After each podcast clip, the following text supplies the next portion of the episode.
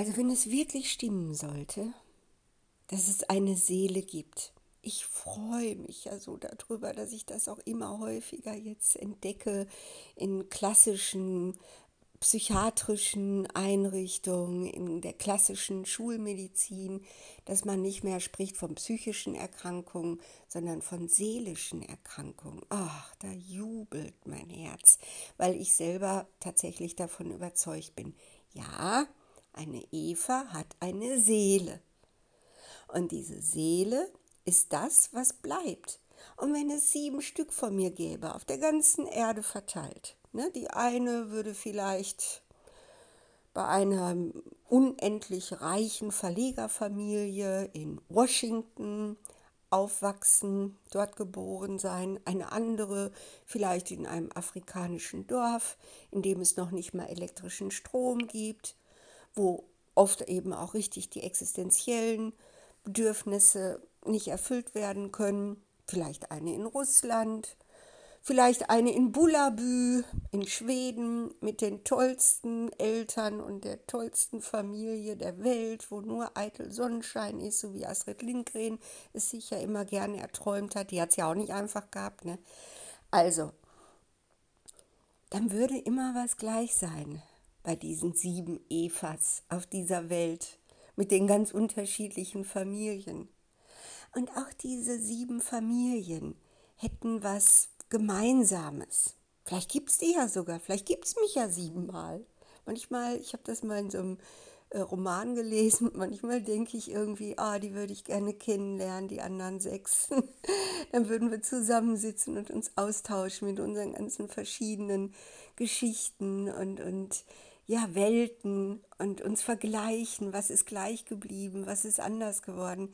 Auf jeden Fall bin ich überzeugt davon, auch diese Eltern, auch die in Bulabü und auch die unendlich Reichen in Washington, da hätten die Mütter und da hätten die Väter etwas Gemeinsames, weil meine Seele sich bei all diesen Möglichkeiten dann doch immer ein bisschen auch was gleich aussuchen würde. Und wisst ihr, was ich glaube, was ich mir ausgesucht habe und was mir wirklich auch richtig viel bedeutet? Leid.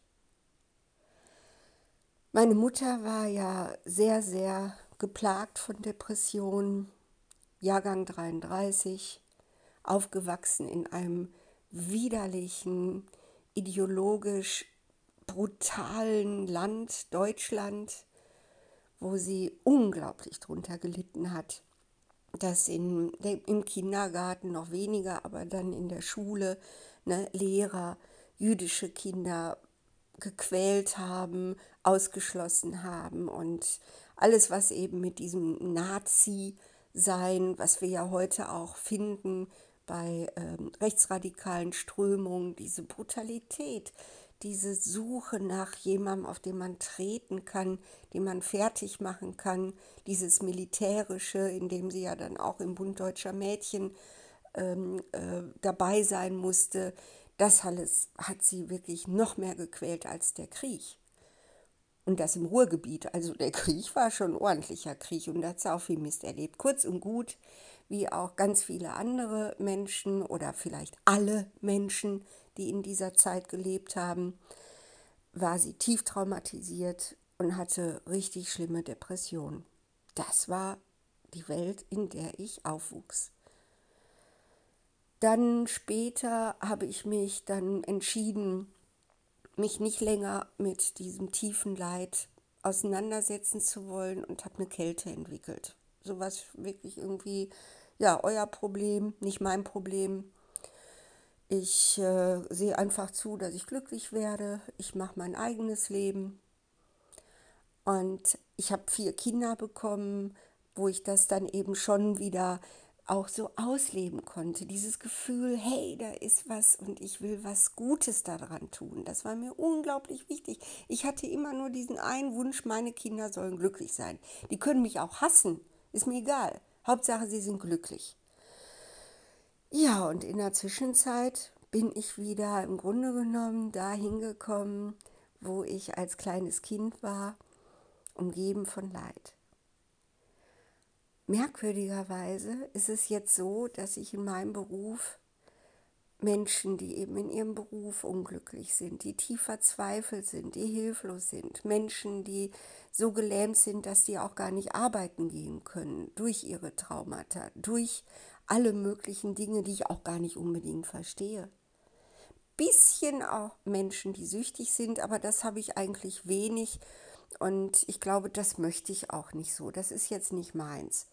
Aber diese Traurigkeit, diese Melancholie, diese Verzweiflung, dieses Gelähmtsein, dieses Leben wie, wie ein erstarrtes Kaninchen vor der Schlange, das ist jetzt wieder meine Heimat. Ich bin wieder da angekommen, wo ich als Kind war. Und ich merke, das hört sich jetzt vielleicht brutal an, aber ich merke, es macht mir unglaublichen Spaß, mit diesen Menschen zu leben und mit diesen Menschen zu arbeiten. Es macht mir Spaß, weil ich traurige Augen und weil ich diese tiefe Verzweiflung liebe. Gut, man kann jetzt sagen, ja, logisch, ne, du hast das bei deiner Mutter so erlebt, jedes Kind liebt ihre Mutter wie nichts anderes auf der Welt, also logisch, dass du da auch jetzt drauf abfährst. Ja, stimmt. Aber ich sag euch, das ist tiefer, das ist meine Seele. Meine Seele sehnt sich nach melancholischen Augen. Meine Seele sehnt sich nach den Menschen, wie ich immer sage, den Adressaten der Bergpredigt. Das hatte mich damals, wie ich das da, keine Ahnung mehr wie, in der Bibel so gefunden hatte, hatte mich das auch schon so unglaublich berührt. Dieses, ja, diese Liebe zu den Menschen, die es schwer haben. Und es ist mir völlig egal, warum. Die können reich sein, sie können arm sein, sie können äußerlich wunderschön und verwöhnt sein. Es kann auch ein trauriges Model sein, das, das von allen geliebt wird. Ein Prominenter, es ist mir so völlig egal. Aber diese traurigen Augen, die ziehen mich magisch an. Und so wie ich höre von meinen Leuten, scheine ich richtig gut zu sein in der Therapie. Ich, die Kalte, diejenige, die eben sich entschlossen hat, schon in früher Jugend zu sagen, sorry, ich lasse mich dadurch nicht runterziehen. Das ist dein Leben, hier ist mein Leben. Ich sehe zu, dass ich glücklich werde und ja, toi, toi, toi. Und diese Eva gibt es weiterhin.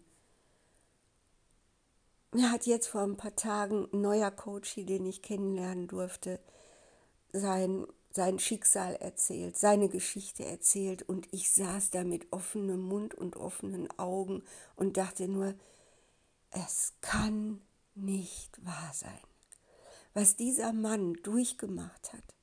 Und er kann auch so bildhaft erzählen. Ich sah es regelrecht vor meinen Augen.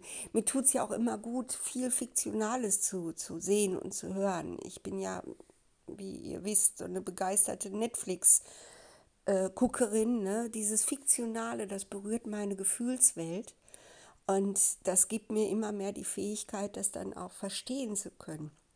Und der Mann konnte so großartig erzählen. Ich habe alles in Bildern vor mir gesehen und es war schwer. Und es war lang, lange, lange Zeit, wo er in diesem Unerträglichen gelebt hat. Und auch jetzt seit zehn Jahren ist er eben, er war lange verrentet und jetzt laut Gutachten kann er wieder arbeiten. Wir wollen mal gucken. Ich möchte ihm auf jeden Fall helfen, dass er wieder eben seine Kraft findet und was tun kann. Das wünsche ich mir so von Herzen. Aber merkwürdigerweise, ich habe ihm das auch ich, gesagt, ich habe gesagt, irgendwie, ich habe überhaupt kein Mitleid mit ihm. Ich, ich habe Mitgefühl und, und bin voller Faszination und, und voller Berührung bei dem, was sie mir erzählen. Aber ich sehe sie eher als Held. Ich sehe sie nicht als Opfer, ich sehe sie als Held. Sie haben überlebt, sie sitzen hier ich versuche immer ehrlich zu sein, ne? weil ich finde, Ehrlichkeit ist überhaupt das Aller, Allerwichtigste, um eine Beziehung aufzubauen. Deshalb versuche ich immer meinen Leuten nichts vorzumachen und mich ständig selbst sehr streng zu reflektieren und zu gucken, was fühle ich jetzt wirklich und das dann auch auszusprechen. Also ich habe ihm das bei unserem allerersten Gespräch direkt ganz offen gesagt. Und was ist passiert? Er guckte mich an und sagte, mein Gott, ich finde sie so sympathisch. Ich hatte solche Angst vor diesem ersten Gespräch. Ich habe wirklich, ich habe nächtelang jetzt nicht geschlafen aus Angst vor diesem Termin. Ich kann das total gut verstehen. Ich war ja ein bisschen wie das Fräulein vom Amt. Ne? Wir saßen am Schreibtisch gegenüber. Also, dass er da irgendwie auch Verdauungsstörungen hatte und nicht schlafen konnte. Also, ich kann den Mann super gut verstehen. Ja, und dann sagte er, das war schon, wie sie da gerade aus dem Büro rauskam mit der Maske ich habe gar nicht gesehen, wie alt sie sind. Ich habe gedacht, das ist eine, die kommt gerade aus der Schule. Weil ich ja immer so albern bin. Hallo, hier bin ich. ja, also er sagt, er freut sich jetzt richtig auf das nächste Mal. Also ich bin so glücklich. Und echt, ihr könnt euch nicht vorstellen, meine wundervollen Leute, mit denen ich arbeiten darf und die mir wirklich oft sagen, ne, Eva, du bist eine richtig gute Therapeutin. Und ich, hä, ich? Ich bin doch keine Therapeutin. Ich, ich rede doch nur mit euch. Aber mich macht Leid nicht, nicht schwach. Mich macht eben wirklich diese, diese, diese Seelenberührung. Das, wo ich denke, wow, da kommt eine Seele auf die Welt und war bereit, Leid zu empfangen. Und, und Leid auszuhalten. Das imponiert mir. Alles Helden. Alles Helden. Wie in einer Netflix-Serie, wie in diesen Dramen, wie Carrie aus Homeland. Und äh, ja, also ich bin unendlich glücklich, dass ich auf meine alten Tage diese Chance bekommen habe, jetzt wirklich da wieder Heimat zu finden, wo ich als Kind gelebt habe, wo meine Seele glücklich ist, umgeben von dem, was andere Seelen sich wünschen. Dieses nicht vermeiden, sondern Erlösung finden im Leid, das sie umwandeln in Kunst. Wir sind Künstler. Wir sind alles Bekloppte und wir sind Künstler und wir finden unsere Kunst. Wartet mal ab.